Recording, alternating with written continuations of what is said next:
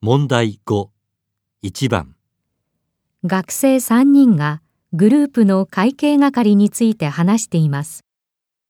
新しい会計係決めなきゃいけないね。そうね。どうやって決めるやりたい人にやってもらえばいいんじゃないやりたい人って言ったって、そんな人いるかな大変な仕事だし。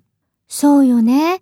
くじ引きにするええそれで、もし俺になったら困るよ。そうよね。上田くんには任せられないよね。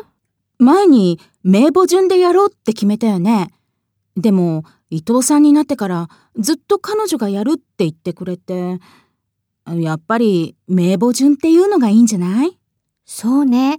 それが一番公平かも。でしょあのさ、伊藤さんの次って俺なんだけど。頑張れ。頑張れ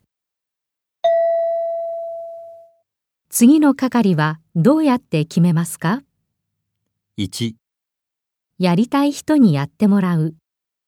2、くじ引きで決める。 3、名簿の順番で決める。 4特に決めない。